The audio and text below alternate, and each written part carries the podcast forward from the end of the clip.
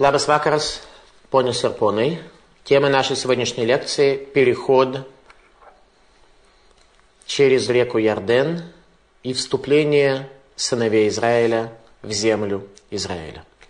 Третья глава книги пророка Ирашуа. «И встал Ирашуа рано поутру, и двинулись они от Шитим, и дошли до Ярдена, он и все сыновья Израиля, и ночевали там, прежде чем переправились. И было по исходе трех дней, пошли надсмотрщики по стану и дали приказ народу, говоря, когда увидите ковчег завета Господа Бога вашего и священников, левитов, несущих его, и вы двиньтесь с места своего и идите за ним.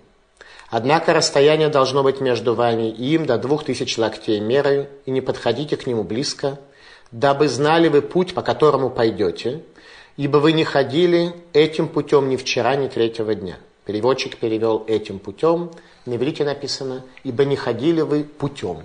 Вообще никаким путем, никакой дорогой до сих пор вы не ходили.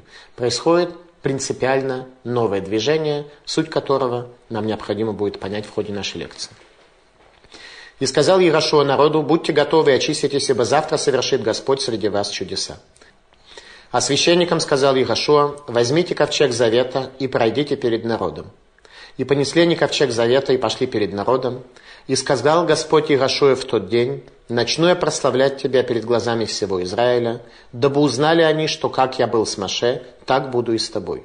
А ты прикажи священникам, несущим ковчег завета, говоря, как дойдете до края вод Ярдена, в Ярдене остановитесь, и сказал Егошуа сынам Израиля, подойдите сюда и выслушайте слово Господа Бога вашего. И сказал Егошуа, из этого узнаете, что Бог живой среди вас, и что Он совершенно прогонит от вас Кинанея, Хитейца, и Хивица, и Перезея, Гергашея, и Морейца, и Евусея. Вот ковчег завета владыки всей земли пойдет перед вами через Ярден. То есть по какой-то причине тот небывалый путь, которым сейчас пойдет еврейский народ, и как еврейский народ пройдет сквозь воды реки Ярден, будет свидетельствовать о полном освобождении земли Израиля от семи кананских народов, которые там пребывают, и даст возможность еврейскому народу вернуться на свою землю. И вот возьмите себе 12 человек из колена Израиля, по одному человеку из колена – и будет, как только стопы ног священников, несущих ковчег Господа, владыки всей земли, станут воды Ярдена, воды Ярдена пересекутся, воды сверху текущие станут одной стеной. И было, когда народ двинулся от шатров своих, чтобы перейти Ярден, и священники, несущие ковчег завета впереди народа, то лишь только несущие ковчег дошли до Ярдена, и ноги священников, несших ковчег, погрузились в край воды. Ярден же выступает из всех берегов своих – во все дни жатвы. То есть это как раз тот случай, когда начинается лето, и Ярден несет полные воды от тающих снегов Хермона, которые попадают в Кенерет, и из Кенерета дальше через реку Ярден в Мертвое море. То есть э, река Ярден в этот момент полноводна. Остановились воды, текущие сверху, встали одной стеной, очень далеко от города Адама, который возле Царитана, и текущие к Ямарава, в Ямамелах. Совершенно пересеклись, и народ переходил против Ерехо. И стали священники, несшие ковчег Завета Господня на суше среди Ярдена прочно, и весь Израиль переходил по суше, доколе весь народ не закончил переходить Ярден. Чудо перехода через расступившиеся воды реки Ярден является одной из самых непонятных тем для непроницательного читателя, незнакомого с тайнами и глубиной Танаха. А именно, во-первых, нет необходимости в этом чуде на первый взгляд, ибо за 40 лет странствования по пустыне реку Ярден можно было обойти, а Бог совершает чудеса только в ситуации крайней необходимости, когда невозможно осуществиться целям мироздания без данных чудес, и когда чудо пришло нас чему-то научить. Вторая причина, почему совершенно непонятно, в чем заключается подобное чудо и почему оно произошло. Если текст Торы хочет продемонстрировать нам величие Ярошуа, сравнивая рассечение вод реки Ярден с рассечением моря, как это произошло в дни Мошерабейну, о чем и сказано в нашей главе, что сказал Всевышний Ирашуа, что я сделаю тебя великим, прославлю тебя, как Моше, то э, тоже непонятно, что на первый взгляд чудо рассечения реки недостаточно, ибо рассечение моря является делом намного более сложным, нежели чем рассечение реки, и как таким образом Егошуа может сравниться с Моше Рабейну. И главное, что не ходили по дороге, по пути вообще, как то сказано. Однако расстояние должно быть между вами и ковчегом до двух тысяч локтей, дабы знали вы путь, по которому пойдете, ибо не ходили вы путем ни вчера, ни третьего дня. Зачем нам необходимо изучать дорогу в Иорданской пустыне, чтобы знать путь, которым пойдут, если на тот момент еврейский народ находился за границей, куда возвращаться не собирался, иначе как в условиях изгнания, которое произошло позже. Ответ на этот вопрос сказан в седьмом стихе. «И сказал Господь Ирашуа, в этот день начну я прославлять тебя перед глазами всего Израиля, дабы узнали они, что как я был с Маше, так буду я и с тобою». Говорит Раши, Ништанара масеазе мишар масаот. Что этот путь, это движение отличалось от всех предыдущих, которые были у еврейского народа. А именно, говорит Раши, «Ло вартем адгейна». Вам не приходилось никогда прежде идти таким путем. Что имеет в виду Раши? Пропало облако славы Амудганан, которое сопровождало еврейский народ в пустыне, и суть которого это дегель, это знамя того состояния еврейского народа, которое было в пустыне, нес, бетох нес, чудо внутри чудо, то есть глобальное раскрытие Бога, который был открыт. Начиная с прихода в землю Израиля, начинается новый путь еврейского народа, которого не знали прежде, этот путь называется Нес Бетох Тева, чудо внутри законов природы. Когда захватывают землю Израиля, чудеса захвата земли Израиля смогут стать чудом и смогут раскрыться, но они уже будут Нес, который произойдет из сокрытия, в то время как то, что происходило при исходе из Египта и при странствовании по пустыне, это было полное чудо, когда Бог был открыт абсолютно. В каком состоянии должен находиться еврейский народ, чтобы удостоиться раскрытия божественной руки из сокрытия Нес Бетохтева. Еврейский народ должен быть достоин рассечения реки. Река должна остановить свое течение вод, она должна пропустить еврейский народ, ибо само слово еврей, иври, это тот, кто перешел на другой берег реальности, на другой берег бытия по отношению со всем остальным народом, который движется по течению. Еврейский народ должен оказаться достойным рассечения реки. Какое условие? Ваяшкем Егошуа. И встал Егошуа рано утром, как сказано. Что такое Ваяшкем? На современном иврите встать утром называется Ашкама. На самом деле Ваяшкем происходит от слова шехем, плечо. Это состояние, когда, вставая утром, человек подставляет свое плечо для того, чтобы тянуть свою нож. Не встает для того, чтобы выпить стакан кофе, получить какие-то удовольствия, которые сулит новый счастливый день его жизни. Человек с самого утра встает для того, чтобы тянуть свою ношу. Если это цель подъема с утра, Тогда человек достоин состояния раскрытия Бога Нес Бетох Тева. Благословление, которое сказано о колене из Сахара. О людях, которые служат себе, сказано воякам. Человек встал. Человек встал для того, чтобы служить себе. И в Торе мы находим по отношению к некоторым людям – в частности по отношению к Биламу, воякам Билам Бабокера встал он рано утром. Встал зачем? Чтобы идти проклинать еврейский народ по своим э, целям, интересам и в рамках э, пользы для себя. что касается правильной формы вставания, это «Ваяшкем» встал для служения. Благословление, которое наш праотец Яков дает колену из Сахара перед своей смертью. «Ваярет минуха китов, ваетет шехмоль изболь». И увидел он, кто он, из Сахар, отдых, что он хорош, и подставил свое плечо для того, чтобы тащить. И на первый взгляд эта фраза совершенно непонятна. Если Сахар увидел отдых, что он хорош, так надо полноценно предаться отдыху, а не подставлять плечо. И увидел Сахар, как объясняют, отдых, что он хорош, что он зарезервирован для того мира, о котором сказано Китова, что он хорош, для будущего мира.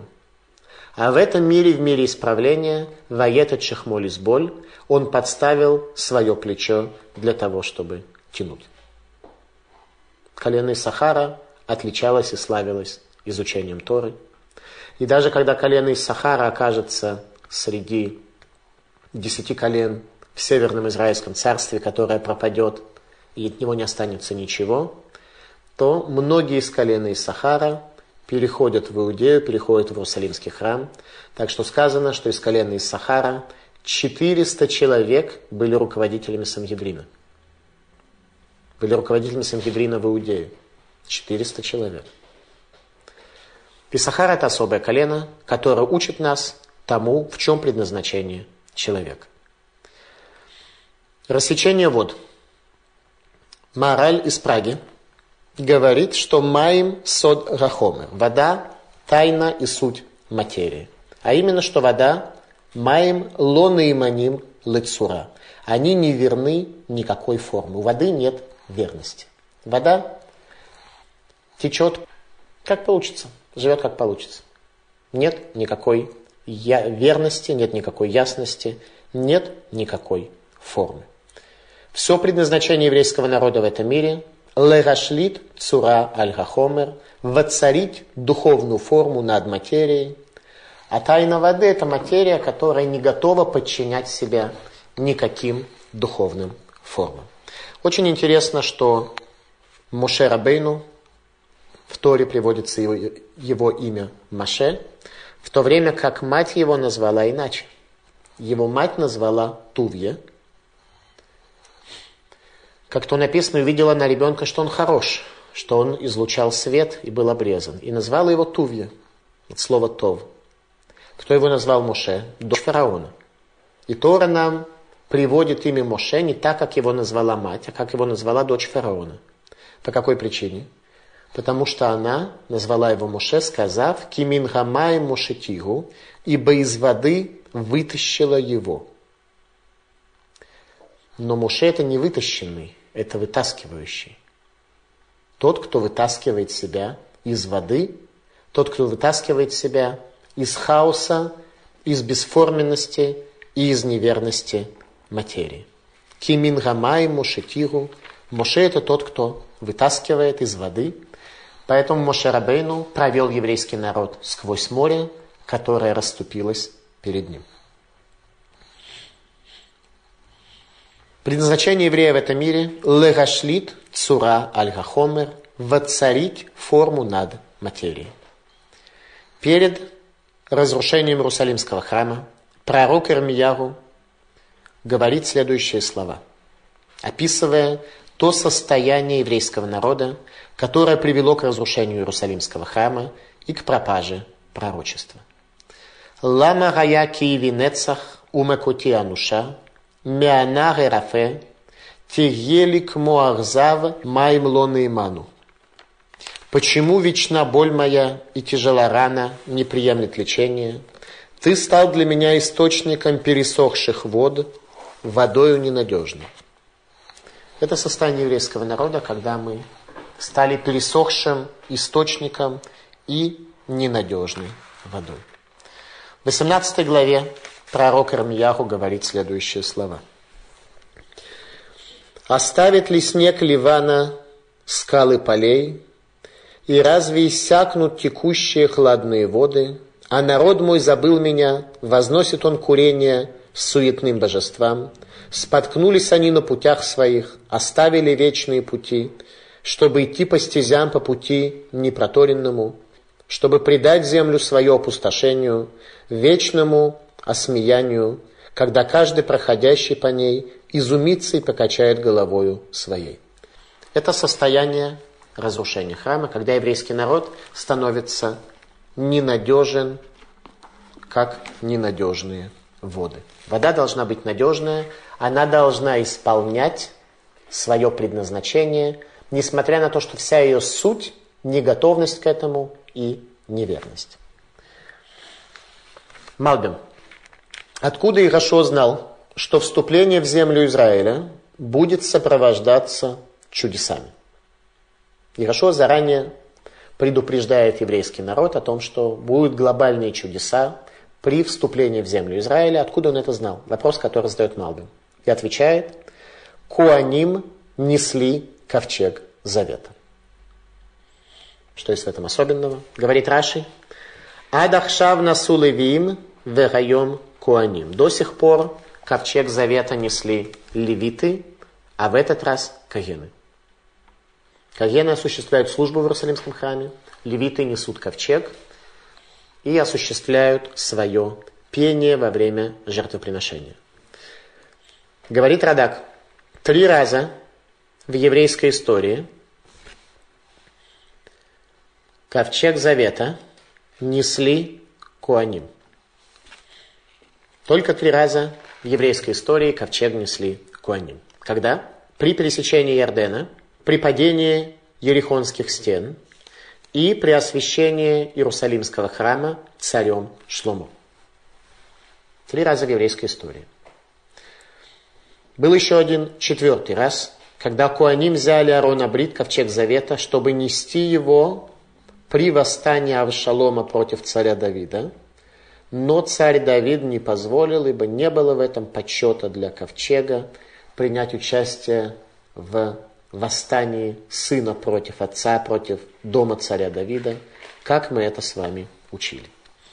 Когда куаним несут ковчег, происходит неконвенциональное изменение всей действительности. При каких условиях еврейский народ и его руководители достойны подобного чуда и полного изменения всей реальности? Меша Хохма говорит о Иешуа следующие слова. Гайну шенисталка мимену абхира, лахен гая яхоле рагид баатид, ки игье имо, ки баль бхира, улай ивхар бера. Что у пророка Ирашуа пропала свобода выбора. Поэтому Всевышний мог сказать о нем и в дальнейшем, что будет с ним всегда. Ибо человек, который наделен свободой выбора, может быть, он выберет зло. То есть состояние великого ученика Машарабейну, пророка Ирашуа, судьи Ирашуа, было таковым, что он не был способен выбрать зло. Поэтому Всевышний был с ним. Ради такого человека расступаются воды реки Ярден, чтобы пропустить его в землю Израиля. Илкут Шимони. И об этом о таком состоянии Гашуа сказано «Веатем радвеким берашем элокейхем, хаим кулхем райом». И вы те, кто прилепились к Богу вашему, живы вы сегодня. Жизнь, состояние связи с жизнью, состояние связи с Творцом мира, оно осуществляется и возможно тогда, когда человек прилепился к Богу Израиля. Мегале Мукот говорит, что о пророке Ирашуа исполнилось сказанное в книге Тхилим, 8 глава Псалмов, «Ветихасрегу мят мейлуким уквод вегадар театрегу». А ты лишь немного умолил его перед Богом, славой и великолепием увенчал его. Кого его? Человек. Что Всевышний лишь немного умолил состояние человека – перед образом Бога. Славой и великолепием увенчал его. Если человек приходит к такому состоянию, то он достоин чуда, а состояние в земле Израиля, состояние на пути к земле Израиля, состояние, когда солнце Мошерабейну село и наступила луна Ирашуа. Такого состояния раскрытия достоин человек, не иначе как, когда исполняются сказанные в псалмах «Ветихасрегу мят мелуким, уквод вегадар театрегу». Откуда Ирашуа начал путь еврейского народа к земле Израиля? Сказано у нас в третьей главе, которую мы сами только что прочли.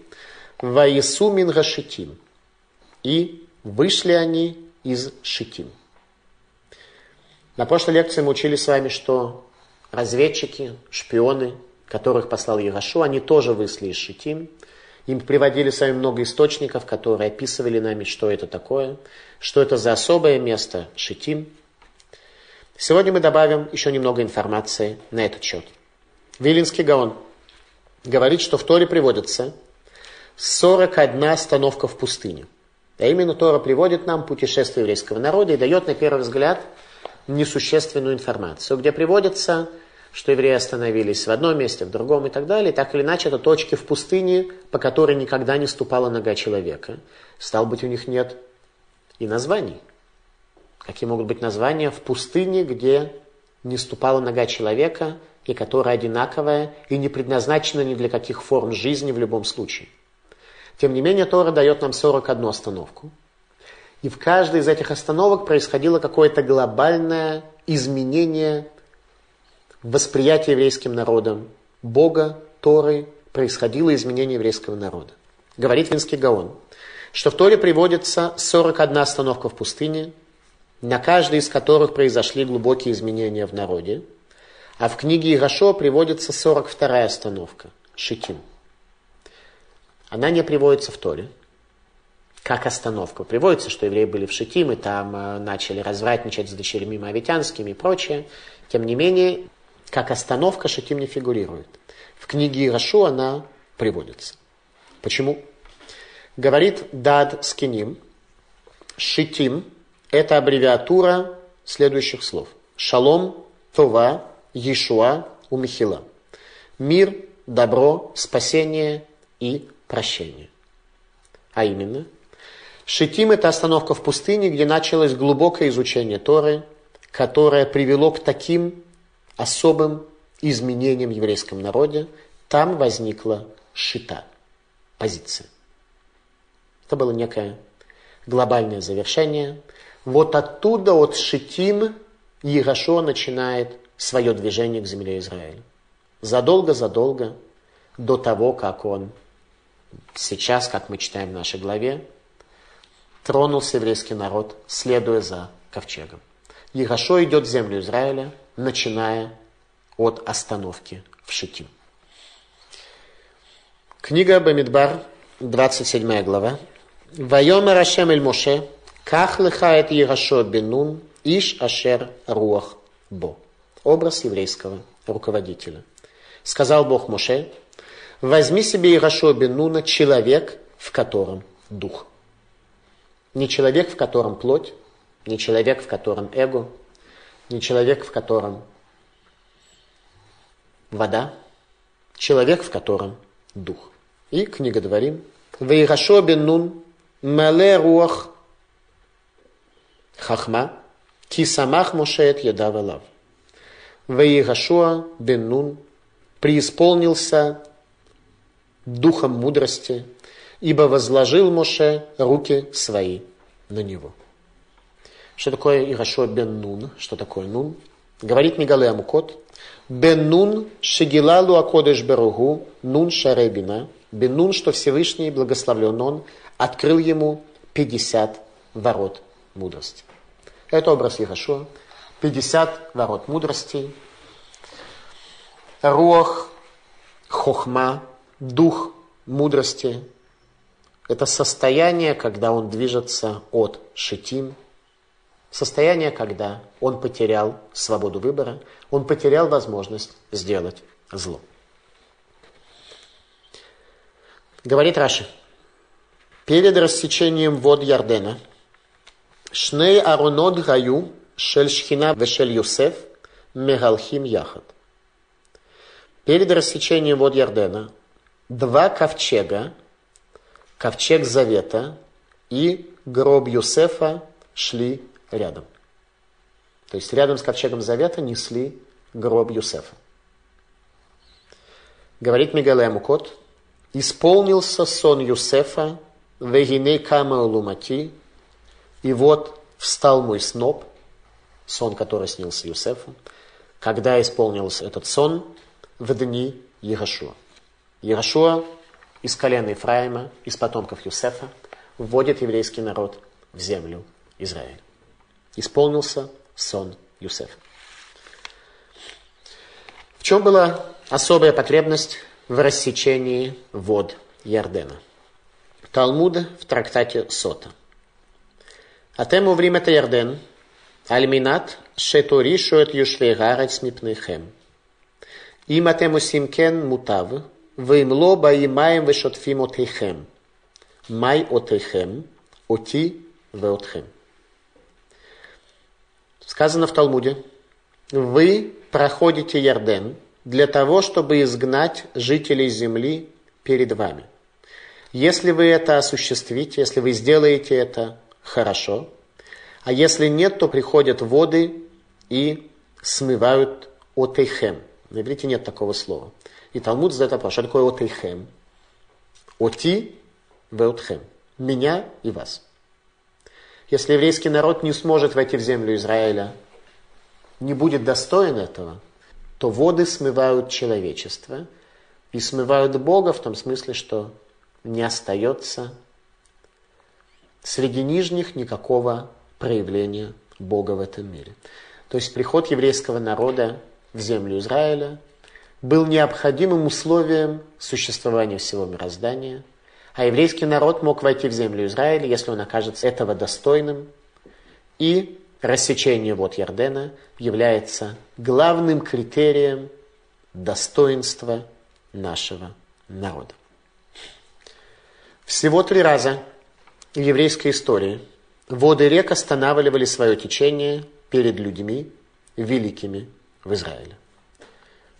Это было в случае с пророком Ильягу, перед тем, как он вознесся на небо, когда он перешел за пределы Израиля в Гилгаль, точку связи между землей Израиля и между еврейским народом – Воды Ярдена остановились перед пророком Ильягу. Воды Ярдена остановились перед пророком Илише, когда он возвращался назад. И много позже воды остановились еще один раз перед раби Пинхасом бен Яиром, который был тестем раби Шимона бар Юхая, автора книги Зогар. Талмуд в трактате Хулин рассказывает о том, как воды реки Гинай – остановились перед раби Пинхасом бен Яиром.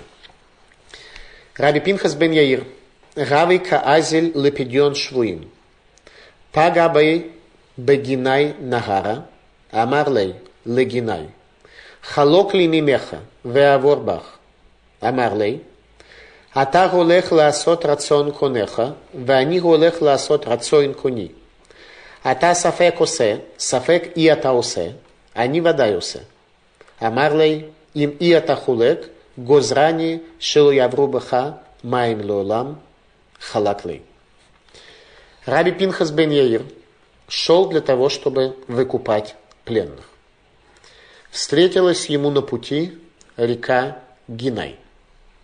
Сказал Раби Пинхас бен Яир реке, расступись передо мною, и я пройду сквозь тебя. Сказала река, ты идешь для того, чтобы исполнить желание хозяина твоего. И я тоже теку для того, чтобы исполнить желание хозяина моего. Хозяин мой определил мне течь, я исполняю его желание. Ты, сомнение, может быть, ты сможешь осуществить свою задачу, может быть, нет. А я, безусловно, исполняю свою задачу. Поэтому сомнение не отталкивает, Очевидно. Эйн сафек духе это водай. Сомнение не является предпочтительнее, чем очевидный. Сказал Раби Пинхас бен Яир, если ты не расступишься передо мной, то я установлю декрет, так что никогда воды не пройдут по твоему руслу. И река расступилась перед ним. Когда Раби Пинхас бен Яир остановился на ночлег, то его ослу дали корм, от которого не были правильным образом отделены десятины. Осел отказался есть. Это образ людей, перед которыми расступается река. Когда осел твой не ест некошерную пищу. Это образ людей. Куда шел Раби Пинхас бен Яир? Спасать пленных. В какой ситуации возникают пленных? Там, где происходит хаос, там, где форма разбита, там, где пленные, то есть те люди, которым надлежит быть свободным, они оказываются в самом тяжелом состоянии смешения. Туда идет Раби Пинхас бен Яир для того, чтобы исполнять волю своего Творца, чтобы спасать пленных. На пути река, через которую пройти нельзя, ибо хаос отделил пленных от свободных. Он должен был пройти сквозь этот хаос, и хаос расступается перед ним. Его осел не ест пищу, от которой не отделена десятина. Это немножко, чуть-чуть образ великих, которые были в нашем народе, которые есть в нашем народе сегодня. Образ Егошуа, как говорит книга Зора. Егошуа лумет эле бейтьешель нахаш. Егошуа не умер иначе как по причине змея. Егошуа не сделал никогда греха в своей жизни. В принципе, он был бессмертным, потому что не было никакого недостатка в нем, в его жизни, в его судьбе. Но по причине того, что Нахаш змей принес смертность в этот мир, это была та причина, почему умер Егошуа. Талмуд в трактате Сота. Вода реки Ярден вздыбилась стеной над рекой высотой в 12 миль, ад шерау там коль малхе мизраху маарав, вело гая барем руах мипней Израиль. Так что увидели эту 12-мильную стену все цари Востока и Запада, и не осталось у них духа перед сыновьями Израиля. Переход реки Ярден. Четвертая глава. И было, когда весь народ кончил переходить Ярден, сказал Господь Иерошуа так. Возьми себе из народа двенадцать человек, по одному человеку из колена, и прикажи им, сказав, возьмите себе отсюда из средины Ярдена, с места, где стояли ноги священников, двенадцать камней, и перенесите их с собою, и положите их там, где будете ночевать в эту ночь. И призвал Иерошуа двенадцать человек, которых назначил из сынов Израиля по одному человеку из колена, и сказал им Иерошуа, пройдите перед ковчегом Господа Бога вашего в середину Ярдена, и поднимите себе каждый на плечо свое по одному камню, по числу колен сынов Израиля, чтобы было это знамением в среде вашей.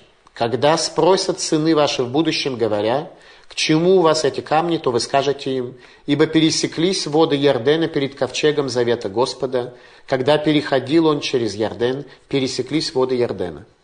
И будут камни эти для сынов Израиля памятником навеки. И сделали так сыны Израиля, как приказал Егошуа, и понесли двенадцать камней из средины Ярдена, как говорил Господь Егошуа, по числу колен сынов Израиля, и перенесли их с собой на место ночлега и положили их там. И двенадцать камней поставил Егошуа среди Ярдена, на месте, где стояли ноги священников, несших ковчег завета, и остались они там до сего дня. Священники же, несшие ковчег, стояли среди Ярдена, доколе не окончена была вся речь, которую Господь велел Егошуа сказать народу, как завещал Моше Егошуа, народ же поспешно переходил. И было, когда весь народ окончательно перешел, тогда перешел и ковчег Господен, и священники перед народом. Перешли сыны Рувена и сыны Гады и половина коленами наши, вооруженные, впереди сынов Израиля, как говорил им Муше. Около сорока тысяч передового войска перешло перед Господом, чтобы воевать в степях Ерихонских. В тот день Господь проставил Егошуа перед глазами всего Израиля, и стали они бояться его так же, как боялись Маше во все дни жизни его. Не в том смысле бояться, а бояться это испытывать истинный трепет перед величием этого человека. И сказал Господь Игошуа, говоря, повели священникам, несущим ковчег откровения, чтобы поднялись они из Ярдена, и повелел Игошуа священникам, сказав, поднимитесь из Ярдена. И было при выходе священников, несших ковчег завета Господня из Ярдена, лишь только передвинулись стопы ног священников на сушу, возвратились воды Ярдена на свое место и пошли, как вчера и третьего дня, по всем берегам своим. И народ вышел из Ярдена в десятый день первого месяца и расположился станом в Гилгале у восточного края Ерехо, и двенадцать камней, которые взял он из Ярдена, поставил Ирашо в Гилгале.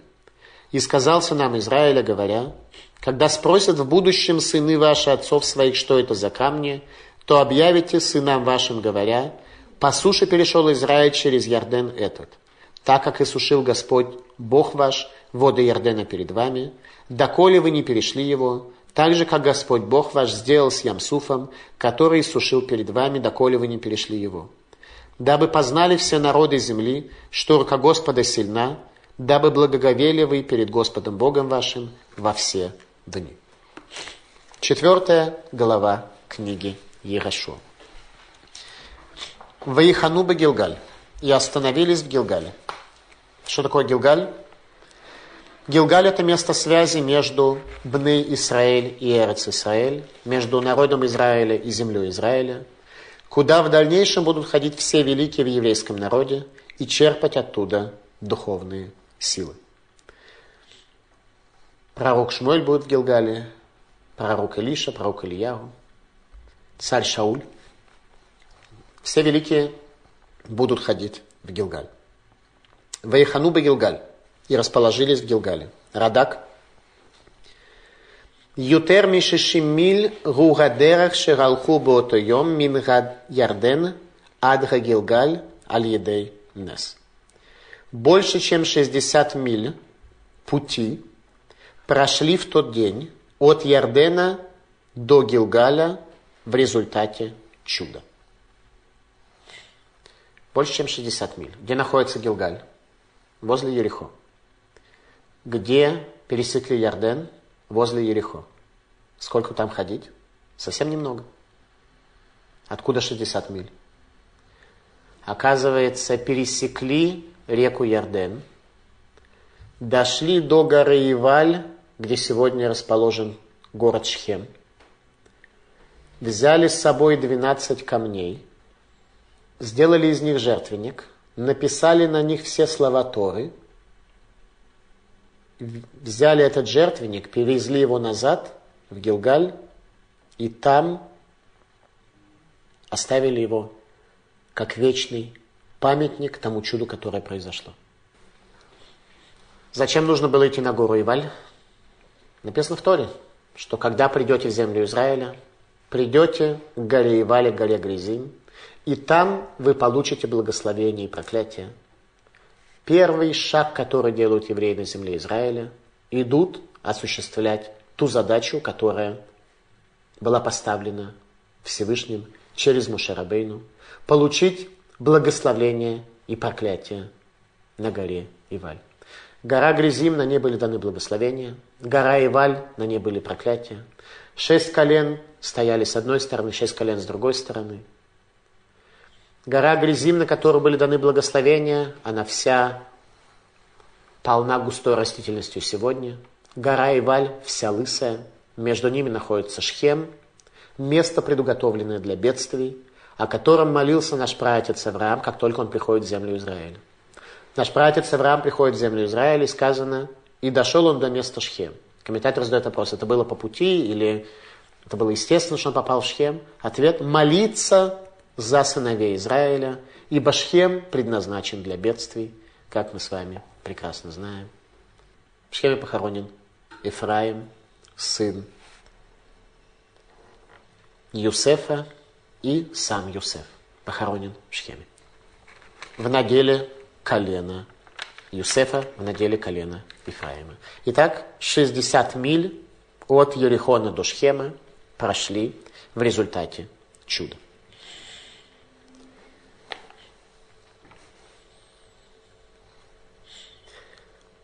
Дабы познали все народы земли, что рука Господа сильна, дабы благоговели вы перед Господом Богом вашим во все дни. И сказано, что этот памятник, который поставили с 12 колен, этот памятник останется навсегда, на все времена.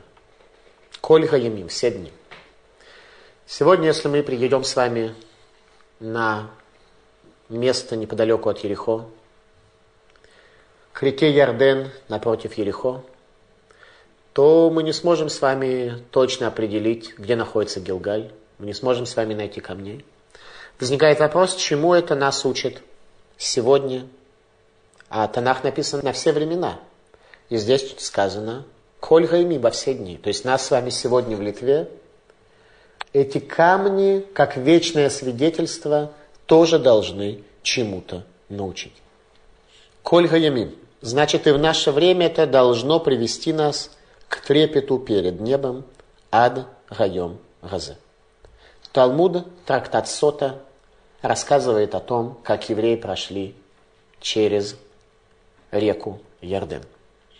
Сказано так, что когда прошел весь народ, сказал Ярошуа Куаним, которые несли ковчег, чтобы они вышли из реки. И Талмуд говорит, что Куаним, которые несли Аронабрит, вышли из реки по ту же сторону, где они были прежде. Воды реки потекли, как прежде, и оказалось, что еврейский народ находится уже на земле Израиля, а Куаним и Ковчег Завета находятся в Трансиордании, по другую сторону реки. После этого, говорит Талмуд, Наса Аронет Носав, ковчег перенес несущих его по воздуху за время равное нулю. За время равное нулю. И об этом сказано «Байом Рагу Гидель Хашемет Егашуа» В тот день возвеличил Бог Егашуа. И Марикаро говорит «Боташа натан мураль пнегем велокам навише катув мале руах хохма». В тот час дал Всевышний трепет еврейскому народу по отношению к пророку Иерошуа, и не встал больше пророк, о котором сказано, что он полон духом мудрости. Образ Иерошуа бен Нуна. Спасибо за внимание. Пожалуйста, вопрос. Вопрос о камнях. 12 камней были вынесены, потом они поставлены были ну, в Гилгале после горы Иваль. Но написано еще 12 камней, о которых не сказано, что Бог велел поставить эти камни посреди реки, которые были поставлены. Совершенно верно. На самом деле, я не стал в это вдаваться, на самом деле было две пары камней по 12, то есть не две пары, а дважды 12 камней. Первые оставили на месте перехода границы, а вторые камни отнесли воевали и после этого вернули в Гилгаль. А какой смысл в оставлении этих вот? Два памятника. Один памятник на месте перехода границы, другой в Гилгале. Место связи между Богом, Израилем и землей Израиля. Еще один вопрос о самой личности Иошуа. Э, значит, говорится, что Иошуа были открыты 50 ворот мудрости. И говорится, что Маше были открыты 49 ворот было сказано, что Иошуа в принципе был бессмертным. Э, вот в этом аспекте сравнить Иошуа и Маше. Потому что выглядит, как будто Иошуа в этом смысле был выше, чем Маше. Хазаль сравнивают Моше и его период как период солнца, а Иерошуа как луну. Иерошуа был учеником Моше Рабейну, который от него много получил – но он получил по всем 50 воротам, как получает Луна солнечный свет. То есть солнечный свет намного больше, он распространяется повсеместно во все стороны. И Ирашуа получил этот свет, он получил 50 ворот мудрости. А Мушарабену действительно сказано, что 50-е врата мудрости от него были сокрыты. Что это за врата мудрости? Почему страдают праведные почему благо в этом мире у нечестивых? Но это не означает, что эти ворота были сокрыты совсем. Они были скрыты от Мошерабейну на аспекте той глубины, как остальные ворота. Тем не менее, то, что он мог передать Иерошуа, он передал все эти 50 ворот. Иерошуа был ученик Мошерабейну, который, о котором свидетельствует, что он получил от него. Сегодня очень многие люди говорят о том, что они являются учениками каких-то больших учителей – и на самом деле зачастую это подлог, потому что он, может быть, и учился, и много лет учился у какого-то большого учителя. Вопрос, что он от него получил. И считает ли его учитель, что он что-то от него получил. А сам, если он что-то слушал много или мало, это может означать, что он ничего не получил, что он вообще ничего не понял, что он сказал ему учитель. Поэтому о том, получил ученик от учителя или нет, свидетельствовать может только учитель, а не ученик. И, соответственно, в перке вот в Мишне приводится, что Ирашуа кибель ми Моше. Ирашуа получил от Моше. И здесь у нас тоже написано, что говорит Всевышний, как я был с Моше, так я буду и с тобой, но в условиях уже сокрытия Нес Бетох Тева.